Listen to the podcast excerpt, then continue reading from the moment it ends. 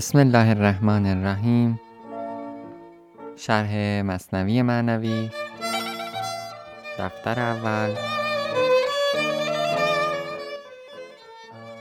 سلام کردن رسول روم امیرالمؤمنین را رضی الله عنه.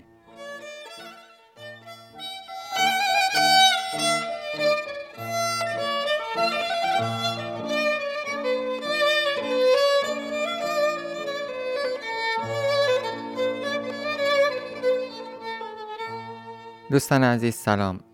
دیدیم که مولانا حکایت عمر و رسول روم رو بیان کرد. رسول رومی که بیابان دور و درازی را طی کرده بود تا بیاد و با عمر ابن خطاب خلیفه دوم مسلمانان دیدار بکنه.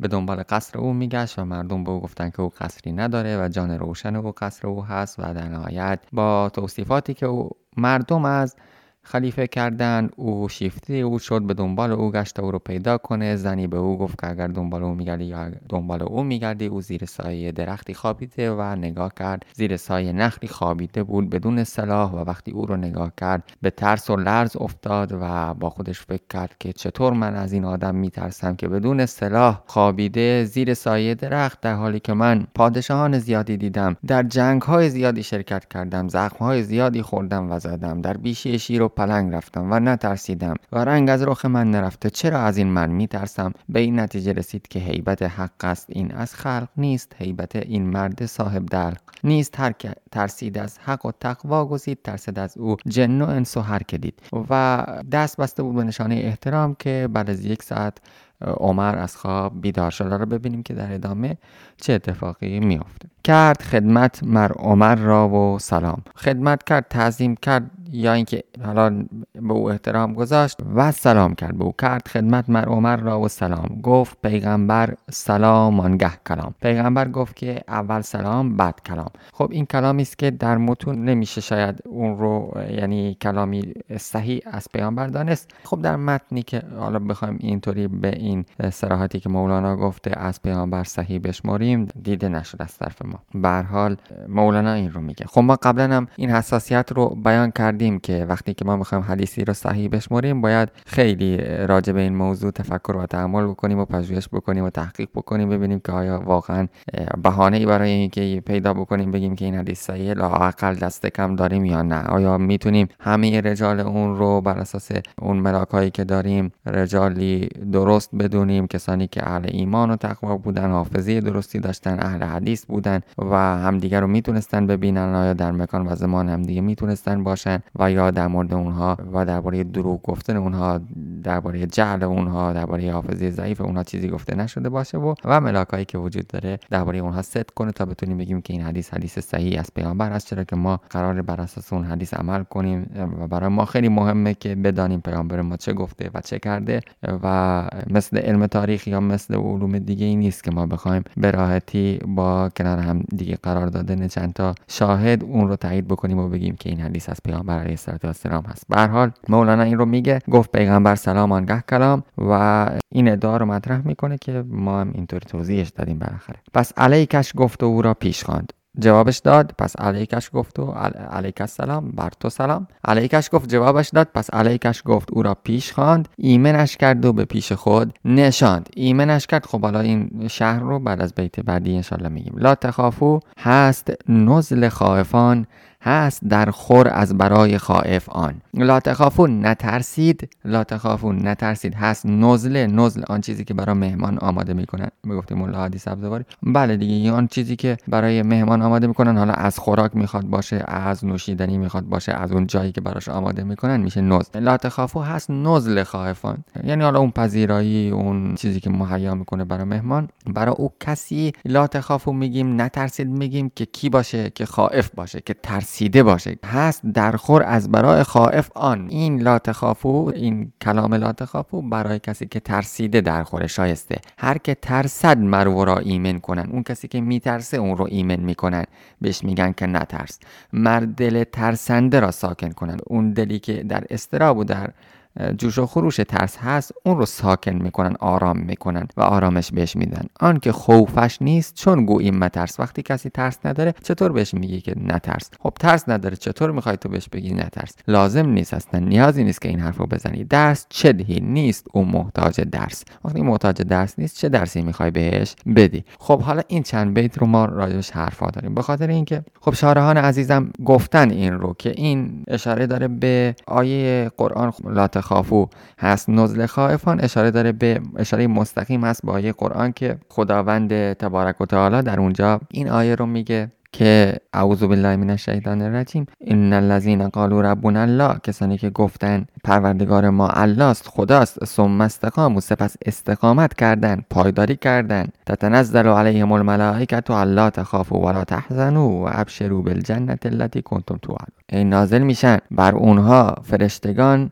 که نترسید و ناراحت نباشید و غمگین نباشید و به شما بشارت باد جنت بهشت بهشتی که به شما وعده داده می‌شد. خب دوستان عزیز این آیه رو گفتن شارهان و اشاره کردم بهش که این آیه خب صحیح هم است چرا که لا تخافو عینان از این آیه برگرفته شده که مولانا داره بهش اشاره می‌کنه و درش حرفا هم هست. اما اگر شارهان می اومدن دوتا آیه رو ادامه می‌دادن این آیات رو میخوندن می‌تونستن حتی کلمه نزل رو درش پیدا کنن و اگر بیشتر دقت می‌کردن و در تفسیر این آیات تاکید می‌کردن می‌تونستن شاید به این نکته برسن که اصلا مولانا این ابیات رو داره با این اشاره به این آیات شاید بیان می‌کنه یا اینکه تحت تاثیر مفهوم و روح این آیات هست در این ابیاتی که داره میگه.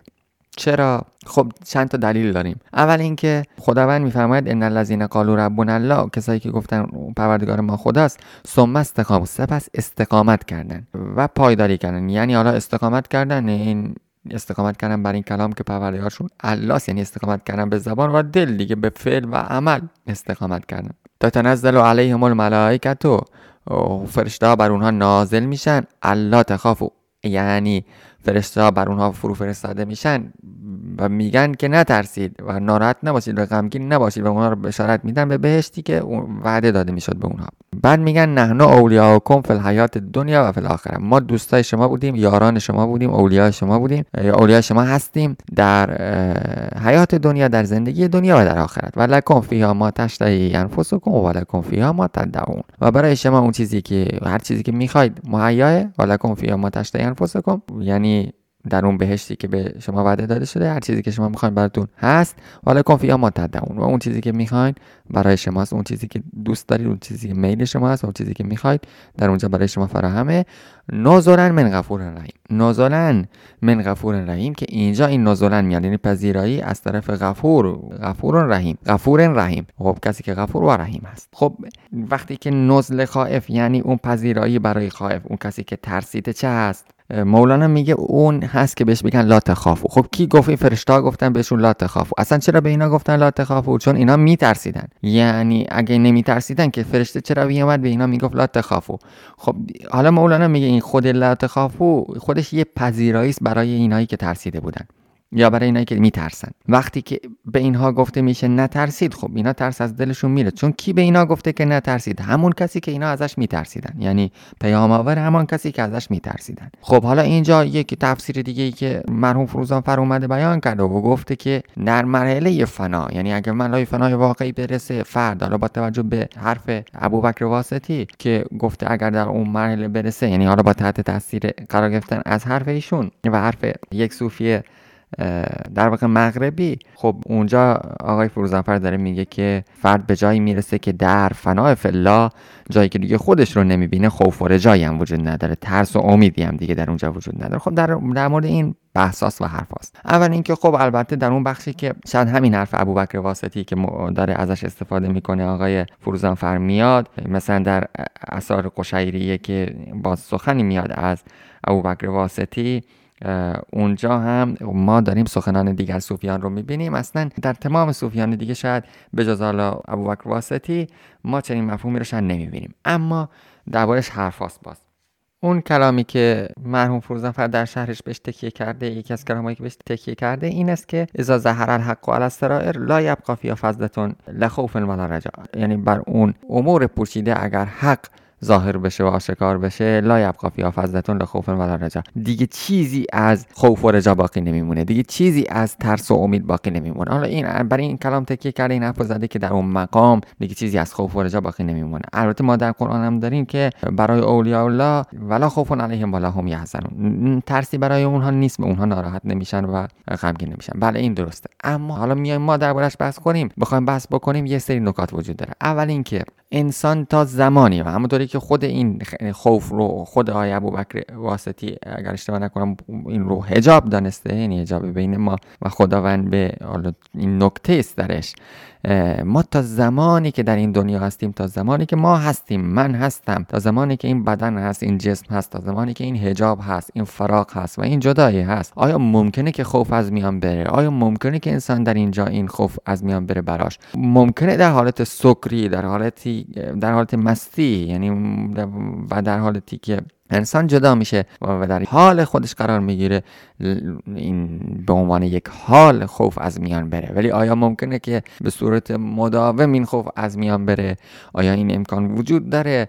و شاید این امکان وجود نداشته باشه. به گفتی حافظ جواب چهره جان می‌شود. غبار تنم. خوشاده می که از این چهره پرده برفا کنم. این غبار تن شده. هجاب راه. خب تا زمانی که این غبار تن هست شاید نشه که اون محله خوف از میان بره. این یک نکته. دومین نکته این که همونطوری که گفته شده. ببینید ما در کتاب شرح تعرف لمنصب تصوف از اسماعیل مستملی بخاری که کتابی از قرن پنجم. شرحهایی می‌بینیم از خوف که شما می‌تونید به این کتاب نگاه بکنید و شاید شرحهای بسیار نزدیکی با اون چیزی که مولانا میگه رو در این کتاب ما داریم می‌بینیم. احتمال داره که مولانا نگاهی به این کتاب داشته باشه یا اینکه همدل باشه در بعضی از مفاهیم یا منابعی که این کتاب داره بهش نگاه می‌کنه با منابعی که مولانا داره بهش نگاه می‌کنه یکی باشه. ولی شاید هم بشه گفت که مولانا به این کتاب نگاهی داشته. اگر ما اینجا بخوایم این مطلب این کتاب رو بخونیم که خود متن خود متن مولانا در ارتباط هست بعد شرحی بدیم شاید این بهتر باشه برای اینکه نکته خودمون رو بخوایم بیان بکنیم. میگه احمد بن سید حمدوی گفت که الخائف خائف کسیه که الذی یخاف المخلوقات کسیه که مخلوقات از او میترسن خب گفت خائف حقیقت آن باشد که هر چیز که خلق از او بترسد آن چیز از این بنده ترسد.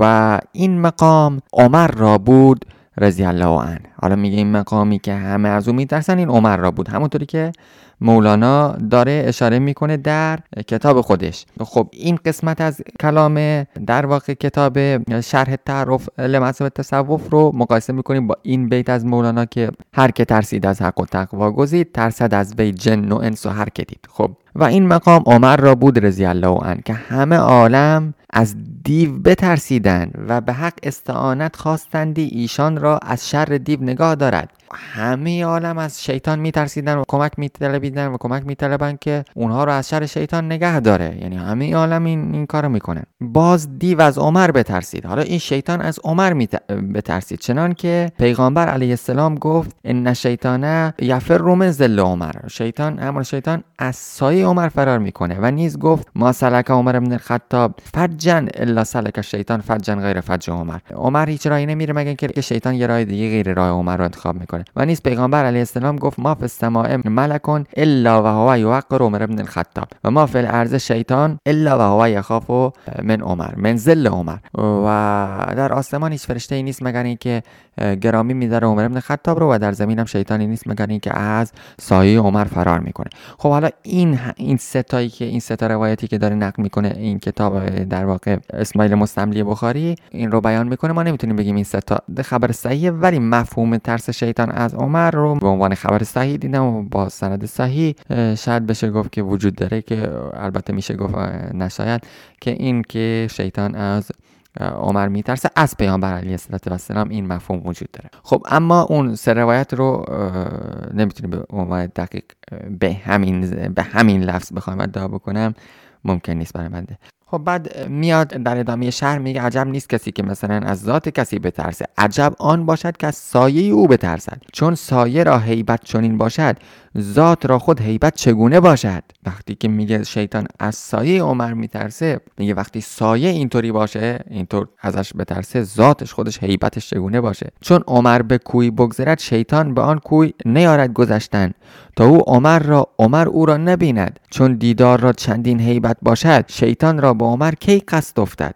و معنی این سخن والله علمان باشد که چون باطن بنده به چیزی غلبه گیرد بر ظاهر او نشان آن چیز پدید آید. خواهی محبت گیر خواهی خوف و خواهی رجا. خب اینجا یک معنی رو مطرح می‌کنه. میگه که چون باطن بنده مثلا فرض کن خوف بهش غلبه پیدا بکنه خب در ظاهر او هم این پیدیدار میشه. اگه محبت بهش غلبه پیدا کنه در ظاهر اون هم این پیدیدار میشه. و رجا و امید بهش غلبه پیدا کنه در ظاهرش پیدا میشه. حالا میگه جلال خدا و هیبت جلال خدا که هیبت خدا رو واجب می‌کنه یعنی اینکه جلال خدا خب موجب هیبت او میشه شاید و هیبت خوف رو پدید میاد و این هیبت خدا و جلال خدا جلال خدا تجلی پیدا می‌کنه خداوند تجلی پیدا می‌کنه بر کوه و کوه تکه تکه میشه و ما در قرآن داریم و شهرش هم قبلا گذشت و حضرت موسی علیه السلام سیدنا موسی علیه السلام بیهوش میشه اونجا. وقتی که تجلی جلال بر قلب پیدا می‌کنه شیطان کجا طاقت میاره که بیاد سراغ اون قلب؟ یعنی میگه همین حق تجلی پیدا کرد بر کوه و کوه تکه تکه شد و حضرت موسی از هوش رفت. از اون تجلی جلال خداوند بر کوه. خب وقتی این تجلی تجلی جلال و شکوه و هیبت خداوند بر قلب انسان صورت می‌گیره شیطان چطوری می‌تونه نزدیک بشه به اون قلب؟ میگه که در عمر این اتفاق افتاده بود یعنی در مفهوم کلام او این چنین چیزی است و در واقع خوف و رجا همونطوری که در این کتاب باز می‌بینیم در خوف و رجا دو بال ایمان هستند و ایمان بدون خوف و رجا شاید ممکن نیست. خوف و رجا یعنی ترس و امید دو بال ایمان هستند و جالب اینه که ما در امید داشتن یعنی وقتی امید داریم به کسی ایمن هستیم. چون مطمئنیم که اون برای ما کاری انجام میده. ما به خداوند امیدواریم و در امن هستیم نسبت به او وقتی که امید داریم به او. و در عین حال از او میترسیم چون که او در مراتب گوناگون می‌تونیم از او بترسیم می‌تونیم از او بترسیم به خاطر عذابی که ممکنه به ما بده یا عقابی که ممکنه حالا اون عقاب دوزخ باشه یا ممکنه از هجران و فراق او بترسیم یا ممکنه که این ترس به خاطر از بین رفتن لذت حضور او باشه که اینو در ما مقامات عارفان کتاب مقامات عارفان که خلاصه مناظر سائرینه می‌تونیم ببینیم و شما می‌تونید به اون نگاه بکنید که این ترس می‌تونه در واقع از عذاب باشه یا ترس می‌تونه از مکر خداوند باشه که لذت حضور رو در واقع از میان ببره و یا ممکنه که این ترس از هیبت خداوند باشه و وقتی که این هیبت خداوند بیاد و شکوه و عظمت خداوند بیاد احترام خود به خود ظاهر میشه. و این انواع رو می‌تونید در منازل سایرین کتاب منازل سایرین و یا مقامات عارفان که خلاصه از اون هست ببینید. و ما این خوف و رجا رو به عنوان دو بال ایمان داریم و دو عنصر اساسی ایمان.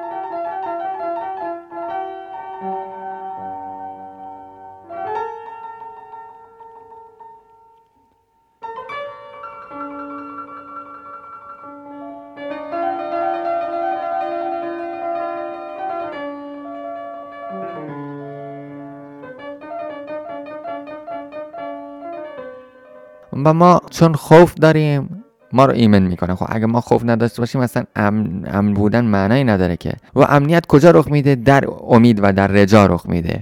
که این امنیت رو ما داریم. حالا اگر انسان به تمامی فنا باشه دیگه خودی باقی نمونه. اصلا خودی نباشه. خب وقتی خودی باقی نمونه و خودی نباشه دیگه اون وقت چه ترسی؟ خب ترس از چه؟ چیزی نیست. یعنی خودی نیست که بخواد اون رو بترسه یا امید به چه؟ خب دیگه خودی نیست که بخواد امیدی داشته باشه. در مقام در منطق یعنی اگه بخوایم منطقی فکر کنیم این روند رو برسیم به نقطه این فنا خب بله می‌تونیم بگیم خوف و رجایی در اونجا وجود نداره. ولی این سوال اینه. آیا ممکنه خود به تمام معنی از کنار بره مگر در حالی یا مگر در حال سکری در حال مستی؟ در غیر این صورت شاید بشه گفت که ممکن نیست که این اتفاق بیفته. و الله اعلم. اما خب در کلام عارفان بزرگ و صوفیان بزرگ بیش از اون چیزی که آقای فروزفر میگه ما مقام تایید خوف رو داریم و اینکه خوف لازمه هست شاید. اینو می‌بینیم در همون کتاب رساله قشیریه. در مبحث خوف ما می‌بینیم که ابو سلیمان دارانی میگه خوف از هیچ دل مفارقت نکند. مگر آن دل که ویران شود. تا زمانی که دل دل هست خوفم ازش جدایی نداره. و یا زنون میگه مردمان تا ترسگار باشند به راه باشند. چون ترس از دلهای ایشان بشد راه گم کردن. و همچنین ما در آیات متفاوت قرآن می‌بینیم که قرآن در اشاره می‌کنه که برای مثال انما زلکم الشیطان یخوف اولیاءه. این شیطانه که در واقع دوستان خودش و یاران خودش رو میترسونه فلا تخافوهم. از اونها نترسید و خافونی این کنتم مؤمنین. و از من بترسین اگر ایمان دارید. اگر ایمان دارید یعنی خوف و ترس میشه جز اساسی از ایمان. اگر ایمان دارید از من بترسید. و یا میگه و یا فرحبون که یا بنی اسرائیل بنی اسرائیل میگه منو یاد بکنید بکنید تا شما رو یاد بکنیم بعد من وفا بکنید تا بعدتون وفا کنم. که حالا شبیه به اونو حافظم میگه گرد حواس که معشوق نکسلت پیمان نگاه دار سر رشته تا نگه دارد. و اینجا هم خداوند در این آیه در ادامهش میگه میگه و یا فرحبون فقط از من بترسید. از من ترس داشته باشید که خداوند این رو می‌خواد از ما. و اگر ما خداوند رو بشناسیم خب مسلما از او ترس خواهیم داشت. نه اینکه ترس حتما ترس قرار گرفتن در دوزخ باشه که بعضی ممکنه بگن که و که اصلا کسی که بترسه از قرار گرفتن در دوزخ در معلی سلوکی که داره طی می‌کنه این ترسش به معنای دیدن نفس خودش است. و ترس در معلی بالاتر ترس از لذت حضور است ترس از مفارقت رب و پروردگار هست و جدایی و هجران از او هست و اینکه در نهایت این مراحلی رو طی می‌کنه مراحل شریفتری می‌رسه این ترس. و مسلما منظوری نیست. ولی وقتی که خداوند میگه که اولیاء الله براشون در واقع ولا خوف علیهم ولا هم یحزنون اونا ترسی ندارن و ناراحت نمیشن بله اونا هیچ ترسی غیر از ترس خدا رو ندارن و ناراحت نمیشن. مگر اینکه از اجران و مفارقت از خداوند ناراحت بشن. خب دوستان عزیز ببینید که در این دنیا اولیاء الله ترس از دست دادن مال این دنیا ترس یا اینکه به دست نیاوردن مال این دنیا ترس جدایی از اون کسی که دوست دارن و یا بودن با کسی که دلشون نمی‌خواد اینها رو شاید نداشته باشن. مگر اینکه آسیب بزنه به فراق و هجرانی که مگر اینکه آسیب بزنه به بودن اونها با خداوند.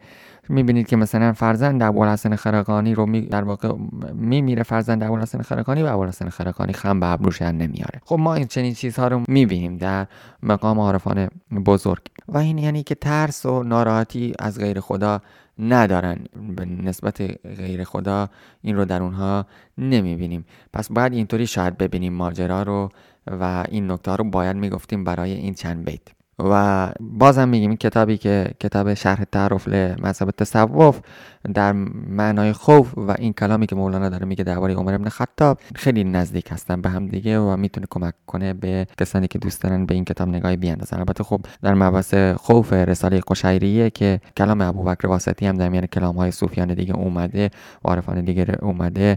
می‌تونیم این شرحی از خوف ببینیم و همچنین در کتاب مناظر سایرین می‌تونیم این رو نگاهی بیاندازیم. به حال رسیدیم به هر که ترسد مرگ را ایمن کنند مرد دل ترسنده را ساکن کنند آنکه خوفش نیست چون گوییم ترس. درس چدی نیست اون محتاج درس. خب رسول روم ترسیده بود و در واقع عمر خواست او رو ایمن کنه. و مولانا اشاره کرد با آیه قرآن که شارحان هم بهش اشاره کردن آن دل از جا رفته را دلشاد کرد. خاطر ویرانش را آباد کرد. اون کسی که ترسیده بود بالاخره دلشادش کرد آرامش کرد و خاطر ویرانش را آباد کرد. بعد از آن گفتش سخنهای دقیق از سخنهای پوشیده به او گفت سخنهایی که در واقع سخت و دشوار فهم شد هست و هر کسی اونها رو متوجه نمیشه همطور که گفته شده. و صفات پاک حق نعم رفیق صفات پاک حق نعم رفیق نعم رفیق چه خوب رفیقی چه خوب همراهی چه خوب یاری. یعنی بهترین رفیق بهترین یار بهترین همراه که خداوند هست. و صفات پاک خداوند که بهترین رفیق با او سخن گفت. و از نوازش های حق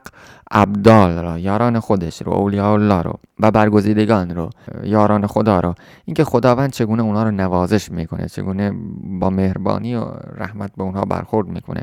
و از این مهربانی خداوند نسبت به یاران خودش گفت تا بداند او مقام و حال را تا مقام و حال رو بشناسه.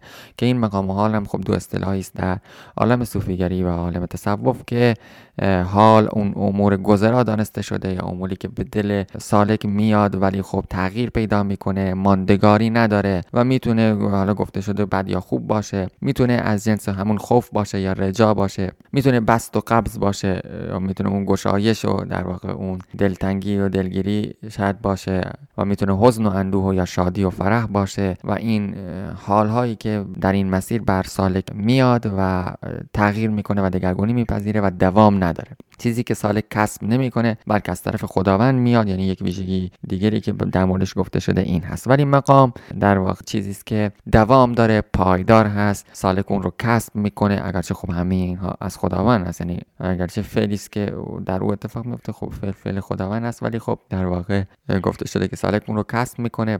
دوام داره برای اون. حالا شاید این همین حال اگر بیاد و دوام پیدا بکنه بشه تبدیل میشه به مقام. و یا برعکسش مقام و حال این رابطه رو با هم دیگه داشته باشن که اینطور هم دربارشون گفته شده. در مسیری که سالک داره طی می‌کنه. حال چون حالا باز مقام رو که داریم میگیم یعنی شاید ارتباط داشته باشه با ثم استقامویی که در آیه شریفه قرآن خوندیم و گفتیم که اگر این سه تا آیه رو با هم میخوندیم و اونها رو تفسیر می‌کردیم و کلماتش رو به خوبی میفهمیدیم شاید می‌تونستیم این کلام مولانا و این چند بیت رو به خوبی درک بکنیم که البته شارعان عزیز اومدن اون آیه اول رو فقط گفتن. و ما گفتیم همون کسانی که میگن که پروردگار ما خداوند هست. پس استقامت کردن پایداری کردن. خب بر این چیز بر این که در واقع پروردگار ما اللاس پایداری کردن. یعنی فقط خدا رو پرستیدن. خب کسی هم که فقط خدا رو می‌بینه در نهایت فقط از خدا میترسه و فقط به خداوند امید داره و همه موارد دیگه خود به خود میاد به جلو و شاید اینجا مقام رو بتونیم اینجا در سام استقامو و در استقامو ببینیم شاید بتونیم اینطوری اینطوری ارتباط برقرار بکنیم که مولانا داره روح کلامی رو که شاید خونده شاید تحت تاثیر اون قرار گرفته رو در این ابیات میاره و همچنین این آیات رو اگر ادامه بدیم گفتیم بالاخره می‌رسیم به نزل من غفور رحیم که اون مفهوم نزل و اون پذیرایی که خداوند از اینا می‌کنه رو داریم می‌بینیم. این پذیرایی اینه که به بهشون میگه یکی از این پذیرایش که شاید از اینا می‌کنه همین است که بهشون میگه لا تخافو نترسید. خب حالا گفتیم هم داشتیم این رو می‌گفتیم که اصلا وقتی که اینها فقط و فقط از خدا میترسن خب خود خدا هم وقتی به اینا میگه نترسید دیگه ترس اونها از میان میره. خدا داره دل اونها رو ایمن می‌کنه. کسی دیگه ای که نمی‌دونه بیاد دل این رو ایمن کنه. چرا که او می‌دونه که اون کسی که داره ازش میترسه خداونده و خداوند از همه کس بالاتره. خب کی دیگه می‌تونه اون رو ایمن کنه؟ جز کسی که پیام خدا هست. و همینطوری که در وقتی که انسان قدرت مطلقه او رو درک می‌کنه فقط اوست که می‌تونه دلش رو آرام کنه. خب بعد از آن گفتش سخنهای دقیق سخنهای دقیق و صفات پاک حق نعم رفیق و از نوازش های حق ابدال را تا بداند او مقام و حال را. حال چون جلوه است زان زیبا عروس. یه جلوه که عروس زیبا می‌کنه حال مثل این جلوه است. وین مقامان خلوت آمد با عروس. ولی مقام خلوتیه که داماد و عروس با هم دیگه دارن. خب جلوه عروس به همه جلوه می‌کنه و روشون میپوشونه شاید. همه او رو می‌بینن ولی لحظاتی می‌بینن. ولی اون کسی که همیشه با این عروس هست اون داماد هست که با این عروس هست. میگه حال و مقام رو می‌خوای بدونی چجوریه حال و مقام اینطوری. حالا خود مولانا داره توضیح میده. این رو که داره مثال می‌زنه که ما بدونیم حال و مقام چجوریه حال مثل اون جلوه که عروس می‌کنه و نسبت به همه و این جلوه رو داره. ولی مقام اونیه که در واقع در خلوت داماد و عروس با هم هستن و این دوامی که اینها با هم دیگه دارن. جلوه بیند شاه و غیر شاه نیست هم شاه جلوه رو می‌بینه شاه یعنی داماد اینجا. هم شاه جلوه رو می‌بینه هم غیر شاه اون جلوه رو که عروس کرده رو می‌بینه. جلوه عروس رو هم شاه هم غیر شاه می‌بینه. وقت خلوت نیست جز شاه عزیز. ولی وقتی که خلوت کردن دیگه فقط و فقط داماد هست. که اون جلوه رو می‌بینه. پس این جلوه ای که دوام داره برای کی دوام داره؟ برای داماد دوام داره. ولی برای بقیه که دوام نداره. پس حال اینطوره. دوام نداره ولی مقام دوام داره. جلوه کرده عام و خاصان را عروس خلوت اندر شاه باشد با خلوت اندر یعنی در خلوت اندر خلوت. خلوت اندر شاه باشد با عروس. خب عام و خاص رو جلوه کرده اون عروس یعنی خودش رو نشون داده به عام و خاص. ولی وقتی که در خلوت هست فقط داماد هست. هست بسیار اهل حال از صوفیان نادر از تحل مقام در میان. که اهل حال زیادن. حال برشون غلبه پیدا می‌کنه این حال دگرگون میشه ولی اهل مقام کمن که در اون مقام دوام دارن و پایدارن و در اون مرحله هستن. از منازل های جانش یاد داد. حالا می‌رسه به مفهوم دیگه به نام مفهوم منزل. منزل همونطوری که ما در سفر خودمون و در قدیم هم داشتیم که در سفر انسان منازل وجود دارن منزل می‌کردن یعنی اونجا می اومدن حالا استراحتی می‌کردن در اون سرایی در اون محل فرو می آمدن و خستگی در می‌کردن یا میماندن سپس از اون منزل دوباره می‌رفتن مسیری رو طی می‌کردن و به منزل دیگری فرو می آمدن همینطوری که جسم انسان در این دنیا و در سفر ظاهری خودش منازلی رو طی می‌کنه تا برسه به مقصد در سلوک روح خودش. در مسیری که روح قرار برسه به مرتبه بالاتر هم منازلی وجود داره. باید کار تو در این منزل تمام بشه کارت رو انجام بدی و بعد از این منزل رخت بربندی و بری سراغ منزل دیگه که گفته شده. این مقام وقتی که حالا اون اموری که باید در این مقام فعلیت پیدا بکنه تحقق پیدا بکنه تحقق پیدا کرد سالک از این مقام میاد و به مقام دیگری میره و این مقام برای اون منزلی میشه که از اون گذشته و به مقام دیگری میره. در اون مقام هم اگر امور تحقق پیدا کرد میره و مقام دیگه و این مقام دوباره دوباره میشه منزل او. یعنی همانطوری که در سفر جسمانی منزل وجود داره در سفر ظاهری در سفر روحی ما هم منازلی وجود داره که این مفهوم دیگری است که مولانا مطرح می‌کنه. و عمر به رسول روم این منازل رو یاد داد. از منازل های جانش یاد داد و سفرهای روانش یاد داد. و سفرهایی که روان و روح داره در این مسیر بهش یاد داد. و زمانی که از زمان خالی بوده است و از زمانی که زمانی درش وجود نداشته. چه اگر زمان و زمان خودش حادث هست. زمان چیزی که به وجود اومده. زمان حادث است. قدیم که نیست. همیشه بوده باشه. زمان امر ممکنه. یعنی نیازمند یک کسی که او رو به وجود آورده باشه و خودش ممکنه ممکن الوجوده و اون کسی که اونو به وجود آورده قدیمه. خداوند و همه امور خدایی قدیم هستند و زمان امر حادث هست. خب پس ما قبل از زمانی داریم که سرمدیت هست و اون در اون جایی که دیگه زمانی هم معنایی نداره و در واقع ما به اجبار یعنی به ناچار و به ضرورت ناچاری که ما داریم می‌تونیم از واژه زمان استفاده کنیم. زمان پیش از زمان می‌تونیم استفاده کنیم. وگرنه معنایی نداره باز. وقتی که زمان نیست رو نمی‌تونیم بهش اشاره زمانی کنیم که بگیم پیش از زمان. فقط داریم یعنی این اشاره رو می‌کنیم که زمان امری حادث است. یعنی وقتی اینو میگیم به این معنی که زمان امری حادث است به وجود اومده و خداوند اون رو به وجود آورده. و زمانی که از زمان خالی بوده است و از مقام قدس که جلالی بوده است. مقام قدس خداوند قدس که یکی از صفات خداوند هم قدوس هست. و قدوس یعنی طاهر و پاک از همه نقص ها و عیب ها حالا گفته شده که در مورد پاکی او افعال او هست. مثلا نقص ها از همه نقص ها و عیب ها او پاک هست و که اجلالی بود است محل گفته شده محل جلال و شکوه خداوند هست. یعنی این مقام قدس. خداوند از هر عیبی مبراست که شاید اینجا صفت قدوس به خوبی این رو نشون میده که این تهارت خداوند از همه ناپاکی ها و همه عیب ها و نقص ها رو به ما میگه. و از هوایی کندرو سیمرغ روح پیش از این دیده است پرواز و فتوح. و از اینها براش صحبت کرد. از هوایی صحبت کرد که اون هوا در اون هوا سیمرغ روح روح رو داره به سیمرغ تشبیه می‌کنه. خب سیمرغ پرنده ای که در بالاترین نقطه جهان لانه داشت و در واقع شاید رابطه از اون عالم بالا واسطه ای از اون عالم بالا به عالم پایین هست و همچنین این بلند نشینی او و این زیستگاه بلند او باعث شده که روح رو با, با سیمرغ پیوند بزنه مولانا.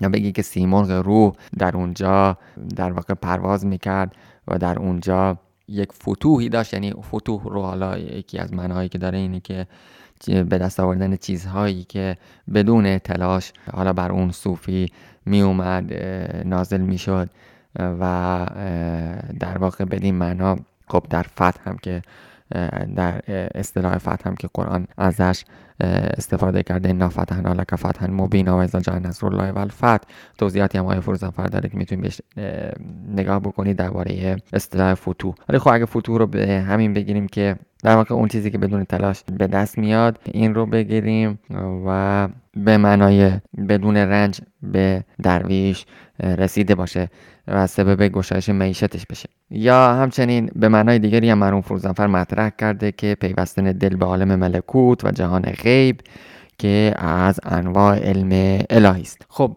عمر توضیح داد به رسول روم درباره آن زمانی که سیمرغ روح پرواز می‌کرد. هر یکی پروازش از آفاق بیش یعنی پروازش اینطور بود ویژگیش که از آفاق و از اون وسعت افقها آنطور که گفته شده بیشتر بود و, از امید و نحمت مشتاق بیش. نحمت یعنی حرس و تمه مشتاق بیش. از حرس و تمه مشتاق پروازش بیشتر بود و بالاتر پرواز می‌کرد و وسیعتر پرواز می‌کرد و شاید مشتاق همچون اشتیاق وقت جدایی رخ میده که ما دوست داریم و شوق رسیدن دوباره داریم به اون کسی که و با اون چیزی که ازش جدا شدیم و این شوق بدین معنا بتونیم ازش استفاده کنیم. شاید واژه مشتاق اینجا بتونه ما رو به یاد این بیاندازه که ما جدا شدیم از اون عالم و از اون حقیقت.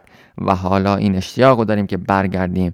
و عمر داشت در زمان از زمانی صحبت می‌کرد که هنوز این جدایی رخ نداده بود. از زمانی که فتوح و گشایش خب پیوسته او در واقع داشت در کنار خداوند دولت آن است که بیخون دل به کنار این دولت رو داشت در کنار خداوند در دارالسلام بود و همیشه این فتوح و گشایش و این دولت که بی رنج می‌تونست بهش برسه.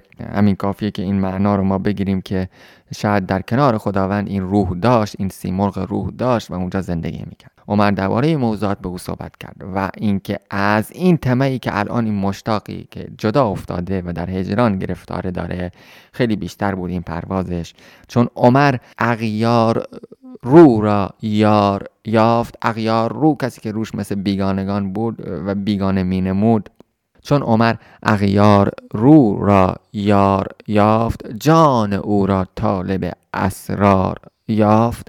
دید که واقعا دلش می‌خواد که به اسرار برسه. خواستار فهم سر و راز بود. شیخ کامل بود و یا شیخ کامل بود و طالب مشتهی. شیخ کامل بود یعنی عمر. شیخ کامل بود استاد کامل بود پیر کامل بود و طالب و او کسی که می‌خواست مشتهی. دلش می‌خواست آرزو داشت. مایل بود که بدون مرد چابک بود و یا مرد چابک بود و مرکب درگهی. مرکب درگهی اون اسبی که میبستن یا او اسبی که آماده می‌کردن تربیتش می‌کردن برای درباریان یا برای پادشاه یا شاه که بیاد سوار این بشه. میگه این اسب آماده بود تربیت شده بود آماده شده بود برای شاه و برای حال اون درباری یا اون شاه و در واقع مرد هم که چابک بود و آماده این بود که سوار بشه برای این اسب. هم مثل همچین حالی بود. شیخ کامل بود و طالب مشتهی. عمر شیخ کاملی بود و اون هم دلش می‌خواست که به اسرار پی ببره و رازها رو بدانه. دید آن مرشد که او ارشاد داشت اون پیر آن مرشد آن راهنما دید که این دلش می‌خواد که راهنمایی بگیره. این طالب راهنمایی هست طالب هدایت هست. این رو دید تخم پاکن در زمین پاک. کاشت. تخم پاک اون راهنمایی هایی که در واقع عمر داشت رو در زمین پاک یعنی در جان این رسول روم نهاد که زمین پاک بود چرا که او دید که او طالب هست و خواستار هست و این شرط رو که خب پیر هم که آماده بود و طالب هم که می‌خواست و این شرط مهیا بود به گفته ای و او هم شروع کرد و از این اسرار صحبت کرد با او. خب دوستان عزیز این گفتار یعنی این قسمت هم ابیات مولانا به پایان رسید و انشالله که برای شما مفید باشه و در مفهوم خوف و رجا خوف و امید تونسته باشیم گفتاری رو که برای فهم گفتار مولانا و همچنین فهم حقیقت مفید باشه رو ارائه داده باشیم. پس عمر رسول روم رو ایمن کرد و چه او ترسیده بود از خلیفه دوم و چرا ترسیده بود؟ چون خلیفه دوم تقوا رو اختیار کرده بود و وقتی که هیبت خداوند میاد غلبه پیدا می‌کنه به مرد با تقوا. چون وقتی کسی تقوا پیدا بکنه هیبت و هیبت و جلال خداوند رو می‌بینه. اینم یک مفهوم دیگه است که گفته شده. و این درسته که خب وقتی هیبت و جلال خداوند میاد غلبه پیدا می‌کنه بر مرد متقی. خب این بر ظاهرش هم خودش رو نشون میده و دیگران هم در واقع تحت تاثیر این هیبتی که در واقع نشانه تجلی از هیبت الهی قرار می‌گیرن و از اون میترسن که در عمر این رو دید و در نهایت عمر او رو ایمن کرد چرا که اون کسی که میترسه رو ایمن می‌کنن و که اشاره است به آیه شریف قرآن. انشالله که موفق باشید و در گفتار بعد انشالله این حکایت رو ادامه خواهیم داد. و السلام علیکم و رحمت الله و برکاته.